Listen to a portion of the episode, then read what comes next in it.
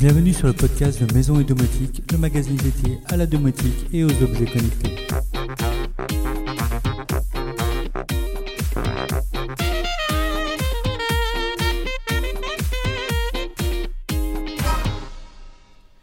Salut les amis Le dernier podcast remonte à quelques semaines maintenant et j'en suis vraiment désolé. Le temps passe vraiment trop vite avec plein de projets plein la tête. Certains d'entre vous regrettaient de ne plus m'entendre, donc me revoilà pour faire le débrief sur l'activité du blog, de la domotique en général, mais également des sujets autour de la maison, de la finance et la high-tech. De nombreux tests ont eu lieu. Le solaire est toujours à l'honneur et j'ai eu l'occasion d'installer la station solaire Sonetic, une solution française qui se veut éthique en recourant à un panneau et un support fabriqués en France la société va jusqu'à reverser une partie de son chiffre d'affaires à une organisation pour la protection de la planète.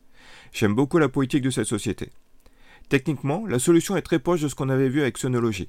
Un panneau full black de 400 watts crête monté sur un support inclinable, avec un support toutefois beaucoup plus robuste et qui ne craindra pas les vents forts. C'est un point qui a été justement un peu critiqué sur Sonology. Autre point intéressant, Sonetic n'utilise pas une prise connectée pour le suivi de production, mais exploite pleinement l'onduleur utilisé.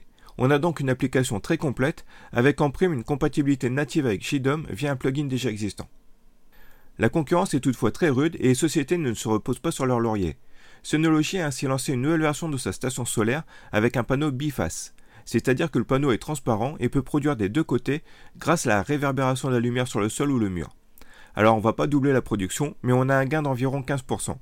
J'ai d'ailleurs un panneau en test et je vous en reparlerai très bientôt mais en positionnant l'ancienne et la nouvelle version côte à côte, j'ai en effet un gain de production sur la nouvelle version, et tout ça pour le même tarif. Sonology a également lancé une version dédiée au balcon pour les gens habitant notamment en appartement, Sonology City. Constituée de trois panneaux de 4 kg chacun, pour une puissance totale de 400 watts crête, elle dispose d'un système de sangles pour fixer facilement la station solaire sur tout type de rambarde. Il est même possible de modifier leur orientation pour optimiser la production et ainsi les économies sur la facture d'électricité. Le tarif est proche de la Sonology Station, à 789 euros.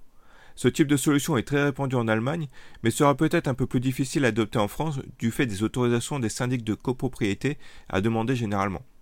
C'est toutefois un créneau qui intéresse les fabricants, puisque EcoFlow va également proposer ce type de solution le mois prochain. Je dois d'ailleurs les rencontrer à la fin du mois pour une présentation. Toujours dans le domaine du solaire, je vous ai expliqué comment j'optimisais ma consommation électrique en exploitant pleinement ma surproduction solaire.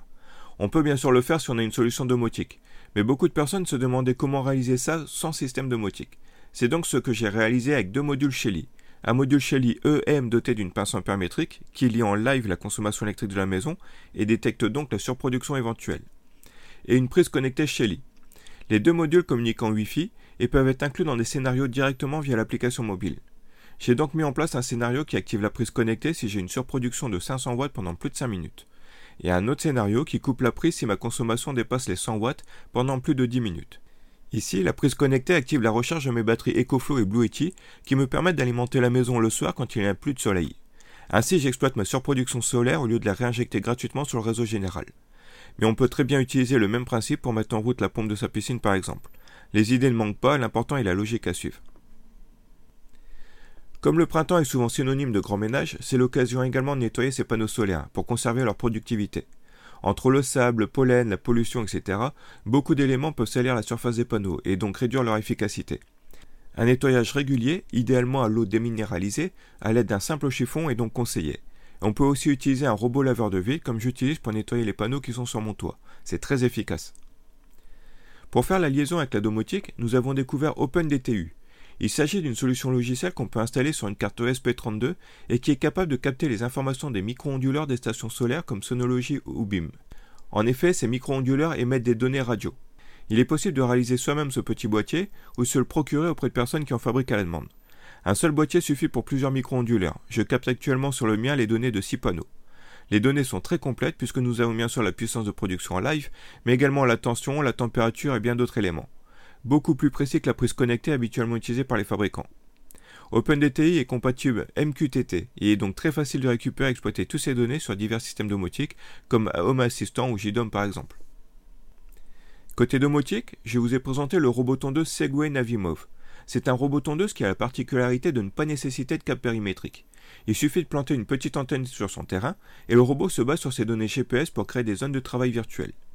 15 minutes suffisent pour être opérationnel à la sortie du carton, alors qu'il faut parfois 1 à 2 jours pour installer un cap périmétrique. La précision est assez bluffante et les zones de travail sont parfaitement respectées, on ne risque pas de retrouver le robot au milieu d'un parterre de fleurs ou dans la piscine. C'est également très pratique si on souhaite modifier la configuration du jardin. Ajouter un parterre de fleurs, une balançoire, etc. Ça prend 5 minutes pour recréer une carte virtuelle, alors qu'avec un fil périmétrique c'est vite une galère. Le robot en lui-même n'est pas tout nouveau, mais le module VisioFence qu'on peut lui ajouter en option vient juste de sortir. Il ajoute au robot une caméra dotée d'intelligence artificielle. Le robot est alors capable de détecter et reconnaître des obstacles ou des objets dans le jardin. Un tuyau d'arrosage oublié dans la pelouse, un jouet ou un outil seront reconnus et évités par le robot. Ça fonctionne aussi en live.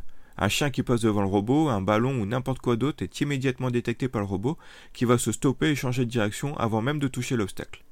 On commence à avoir la même technologie de radar et détection que celle qu'on a depuis quelques temps sur les robots aspirateurs et à l'utilisation c'est vraiment appréciable. Dans le même genre, je suis en train de tester le modèle de chez EcoFlow, dont je reparlerai très bientôt. Segway, EcoFlow et Kovacs sont des outsiders qu'on n'imaginait pas venir sur le domaine des robots tondeuses. Mais ils viennent dépoussiérer un peu ce domaine en apportant de nouvelles technologies vraiment très intéressantes. En parlant de nouvelles technologies, je vous ai présenté le nouveau Hub 2 de chez Switchbot, qu'on connaît bien pour son petit robot permettant de n'importe quel interrupteur. Ce hub est maintenant doté d'un écran et d'un capteur de température et humidité. Il dispose aussi de deux boutons pouvant déclencher des actions et peut piloter des appareils en infrarouge comme des TV, climatisation et autres équipements pilotables à la télécommande. Mais surtout, ce nouveau hub apporte la compatibilité avec le protocole domotique qui veut devenir universel, Meter. Par cet intermédiaire, certains produits SwitchBot deviennent ainsi compatibles avec l'écosystème Apple HomeKit, chose qui n'était pas possible avant. Ce nouveau hub est donc en soi déjà très intéressant pour ses capacités, mais il va pouvoir rendre les équipements du fabricant compatibles avec la plupart des assistants vocaux, que ce soit Apple, Amazon ou Google, sans avoir besoin de choisir. La serrure connectée Nuki, elle, n'est pas encore compatible Meter, mais vient de recevoir le support de MQTT. J'ai d'ailleurs expliqué comment l'utiliser dans JDOM. MQTT est un protocole uniformisé, il n'est donc plus nécessaire de disposer d'un plugin dédié à la serrure. Sa compatibilité MQTT permet de récupérer ces informations et même ses contrôles dans n'importe quelle autre solution compatible MQTT comme Home Assistant ou JDOM pour ne citer que ces deux-là.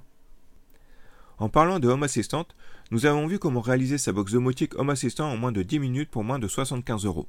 Et ceci grâce au micro-ordinateur Cadas Vim 1S que je vous ai présenté. Il s'agit d'un mini-ordinateur grand comme le Raspberry Pi. Mais ce dernier étant actuellement très difficile à trouver, du fait des ruptures de stock, nous étions nombreux à chercher une alternative. Ce CADAS est parfait.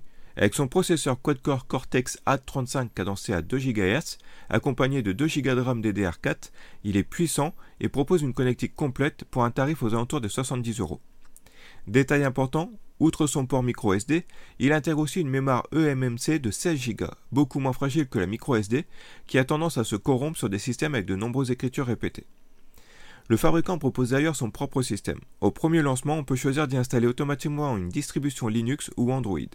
Pas besoin d'être un as de l'informatique pour l'installer, tout est automatique. Seul petit inconvénient, moins connu que le Raspberry Pi, on trouve moins facilement des images toutes faites.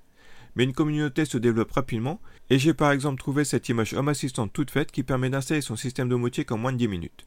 Si vous cherchez une alternative au Raspberry Pi, je vous conseille d'y jeter un œil. Enfin, comme vous commencez à le savoir sans doute, j'aime beaucoup les vélos, surtout électriques. Ça permet de profiter de longues balades sans trop peiner. J'ai eu l'occasion de tester dernièrement deux modèles très différents. Le premier est un vélo qui aurait pu être conçu par Tesla, tellement il est moderne et bardé d'électronique. Il s'agit du Urtopia Carbon One. Comme son nom l'indique, il dispose d'un cadre en carbone, ce qui en fait un vélo très léger pour un vélo électrique. Mais il intègre surtout un assistant vocal, un GPS et une carte SIM 4G qui en font un vélo vraiment connecté et associé à une application mobile. Impossible de le voler, il émet une alerte au moindre mouvement et son GPS permettrait de le retrouver n'importe où.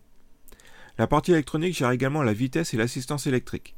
Pas de système de vitesse et de dérailleur ici, on a une unique courroie.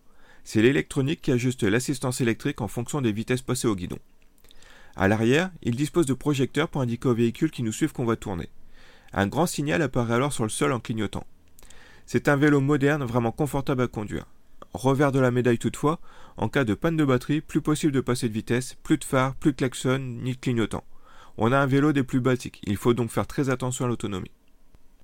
Le second vélo que j'ai testé, c'est mon petit chouchou pour l'été, le GoGoBest GF 750. C'est un super vélo au look rétro, digne des motos mécanes des années 70. Guidon avec poignée en simili-cuir, tout comme la large selle pouvant accueillir deux personnes. Le GF 750 est capable de supporter jusqu'à 200 kg de charge. Pour cela, il est équipé de deux moteurs pour une puissance totale de 2000 watts. Un monstre de puissance qui ne craint pas les montées. Bridé d'origine à 25 km/h, on sent qu'il en demande plus, et sans surprise, il est débrayable pour monter à 50 km/h. Bref, j'adore. Attention tout de même, c'est un ovni qui n'est pas du tout homologué pour les routes françaises. Voilà les dernières nouvelles pour récupérer un peu le retard. Concernant les bons plans, on retiendra juste Domado qui propose ce week-end de belles offres, notamment sur tous les périphériques domotiques pour le jardin. L'occasion d'automatiser un peu l'extérieur, gagner en confort, améliorer la sécurité et même faire des économies en eau en pilotant soigneusement son arrosage. Voilà, c'est tout pour aujourd'hui. Sur ce, je vous souhaite un très bon week-end et je vous dis à très bientôt. Il n'y aura pas de podcast la semaine prochaine, grand week-end oblige, mais je vous dis à dans 15 jours.